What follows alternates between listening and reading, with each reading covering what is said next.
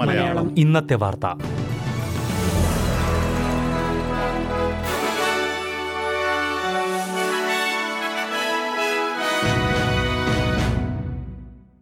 നമസ്കാരം. S B S Malayalam ഇന്നത്തെ വാർത്തയിലേക്ക് സ്വാഗതം.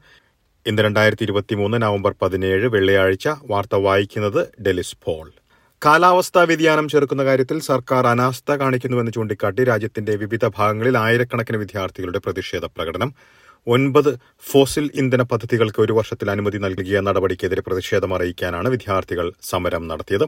മേഖലയിൽ ഒൻപത് ബില്യൺ ഡോളറിന്റെ സബ്സിഡികളും നടപ്പിലാക്കിയിട്ടുണ്ട്. സ്കൂൾ സ്ട്രൈക്ക് ഫോർ ക്ലൈമറ്റ് എന്ന സംഘമാണ് ആന്റണി അൽബനീസി കാലാവസ്ഥാ സംബന്ധമായ വാഗ്ദാനങ്ങൾ പാലിക്കുന്നതിൽ പരാജയപ്പെട്ടതായി കുറ്റപ്പെടുത്തിയത്. ഈ സംഘം നടത്തുന്ന ആദ്യത്തെ ദേശീയതല സമരമാണിത്. സിഡ്നിയിൽ പരിസ്ഥിതി മന്ത്രി താനിയ പ്ലിബേഴ്സക്കിന്റെ കാര്യാലയത്തിനും പുറത്തായിരുന്നു പ്രതിഷേധം. പതിനൊന്ന് വയസ്സുള്ള വിദ്യാർത്ഥികൾ മുതൽ മുത്തശ്ശന്മാരും മുത്തശ്ശിമാരും ഉൾപ്പെടെയുള്ളവർ പ്രതിഷേധത്തിൽ പങ്കെടുത്തു. സൗത്ത് ഓസ്ട്രേലിയയിൽ പോലീസ് ഉദ്യോഗസ്ഥൻ വെടിയേറ്റ് കൊല്ലപ്പെട്ടു. വിക്ടോറിയൻ അതിർത്തിക്ക് സമീപമുള്ള സീനിയർ എന്ന ഉൾനാടൻ പട്ടണത്തിലായിരുന്നു സംഭവം. അൻപത്തിമൂന്ന് വയസ്സുള്ള ബ്രവറ്റ് സാർജൻ ജെയ്സൺ ഡോയിഗാണ് കൊല്ലപ്പെട്ട ഉദ്യോഗസ്ഥൻ. അദ്ദേഹത്തിനൊപ്പം മൈക്കിൾ ഹച്ചിൻസൺ റെബേക്ക കാസ് എന്നീ ഉദ്യോഗസ്ഥർ ഒരു വീട്ടിലെത്തിയപ്പോഴാണ് വെടിവയ്പുണ്ടായത്. പോലീസ് ഉദ്യോഗസ്ഥൻ മൈക്കിൾ ഹച്ചിൻസനും വെടിയേറ്റു. അദ്ദേഹം ചികിത്സയിലാണ്. വെടിവയ്പ് നടത്തിയെന്ന് കരുതുന്ന ഇരുപത്തിയാറ് വയസ്സുള്ള ആൾക്കെതിരെ പോലീസ് വെടിവയ്ക്കുകയും ഇയാൾ ആശുപത്രിയിൽ ചികിത്സയിലുമാണ്. ഒപ്റ്റസ് സേവനങ്ങൾ നിശ്ചലമായ ദിവസം നൂറുകണക്കിന് ഉപഭോക്താക്കൾക്ക് എമർജൻസി കോളുകൾ ചെയ്യാൻ കഴിയാത്തതിന്റെ കാരണം വ്യക്തമല്ലെന്ന് ഒപ്റ്റസ്. നവംബർ എട്ടിന് ഇരുന്നൂറ്റി ഇരുപത്തിയെട്ട് പേരുടെ ട്രിപ്പിൾ സീറോ കോളുകൾ തടസ്സപ്പെട്ടതായി Optus chief executive Kelly Bayer Rosmarin പറഞ്ഞു. ഇതുമായി ബന്ധപ്പെട്ട് നടക്കുന്ന അന്വേഷണത്തിലാണ് സമിതിയുടെ ചെയർ സേറ ഹാൻസൺ യങ് ഇതിന്റെ കാരണം കണ്ടെത്താൻ കഴിഞ്ഞോ എന്ന ചോദ്യം ഉന്നയിച്ചത്. എന്നാൽ സങ്കീർണമായ സാഹചര്യങ്ങൾ കാരണം പൂർണമായും പരിശോധിക്കാൻ കഴിഞ്ഞിട്ടില്ല എന്ന് കെലി ബയർ റോസ്മറിൻ പറഞ്ഞു. മെൽബണിൽ മുപ്പത്തിയേഴുകാരിയുടെ മരണത്തിന് പിന്നാലെ അറസ്റ്റിലായ പന്ത്രണ്ട് വയസ്സുകാരി ഇന്ന് കോടതിയിൽ വിചാരണ നേരിട്ടു. മുപ്പത്തിയേഴ് വയസ്സുള്ള സ്ത്രീയാണ് ഫുഡ്സ്ക്രേയിലെ ബാക്ലി സ്ട്രീറ്റിൽ മരിച്ച നിലയിൽ കണ്ടെത്തിയത്. കുറ്റാരോപതിയായ പന്ത്രണ്ട് വയസ്സുള്ള പെൺകുട്ടിയെ കസ്റ്റഡിയിൽ റിമാൻഡ് ചെയ്തു.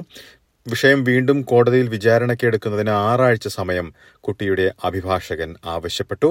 കുട്ടിയുടെ ഡിസബിലിറ്റിയുള്ള സാഹചര്യവും പ്രായം കുറവും കണക്കിലെടുത്ത് നേരത്തെ കോടതിയിൽ ഹാജരാകുന്നതായിരിക്കും ഉചിതമെന്ന് മാജിസ്ട്രേറ്റ് പറഞ്ഞു. നവംബർ ഇരുപത്തിനാലിന് വീണ്ടും വിഷയം കോടതിയിൽ പരിഗണിക്കും. ഇനി പ്രധാന നഗരങ്ങളിലെ നാളത്തെ കാലാവസ്ഥ കൂടി നോക്കാം. സിഡ്നിയിൽ തെളിഞ്ഞ കാലാവസ്ഥയ്ക്കുള്ള സാധ്യത പ്രതീക്ഷിക്കുന്ന കൂടിയ താപനില ഇരുപത്തിരണ്ട് ഡിഗ്രി സെൽഷ്യസ്. മെൽബണിൽ ഭാഗികമായി മേഘാവൃതമായിരിക്കും. പ്രതീക്ഷിക്കുന്ന കൂടിയ താപനില പതിനെട്ട് ഡിഗ്രി സെൽഷ്യസ്. ബ്രിസ്ബനിൽ മഴയ്ക്ക് സാധ്യത പ്രതീക്ഷിക്കുന്ന കൂടിയ താപനില മുപ്പത്തിയൊന്ന് ഡിഗ്രി സെൽഷ്യസ്. പെർത്തിൽ തെളിഞ്ഞ കാലാവസ്ഥയ്ക്കുള്ള സാധ്യത പ്രതീക്ഷിക്കുന്ന കൂടിയ താപനില ഇരുപത്തിയൊൻപത് ഡിഗ്രി സെൽഷ്യസ്. എഡലേഡിൽ തെളിഞ്ഞ കാലാവസ്ഥ പ്രതീക്ഷിക്കുന്ന കൂടിയ താപനില ഇരുപത്തിയഞ്ച് ഡിഗ്രി സെൽഷ്യസ്. ഹോബാട്ടിൽ മേഘാവൃതമായിരിക്കും പ്രതീക്ഷിക്കുന്ന കൂടിയ താപനില ഇരുപത് ഡിഗ്രി സെൽഷ്യസ്. കാൻബറയിൽ തെളിഞ്ഞ കാലാവസ്ഥയ്ക്കുള്ള സാധ്യത പ്രതീക്ഷിക്കുന്ന കൂടിയ താപനില ഇരുപത്തിനാല് ഡിഗ്രി സെൽഷ്യസ്.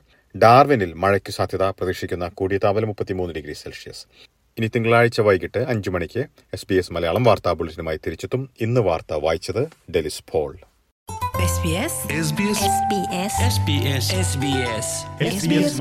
ഇന്നത്തെ വാർത്ത.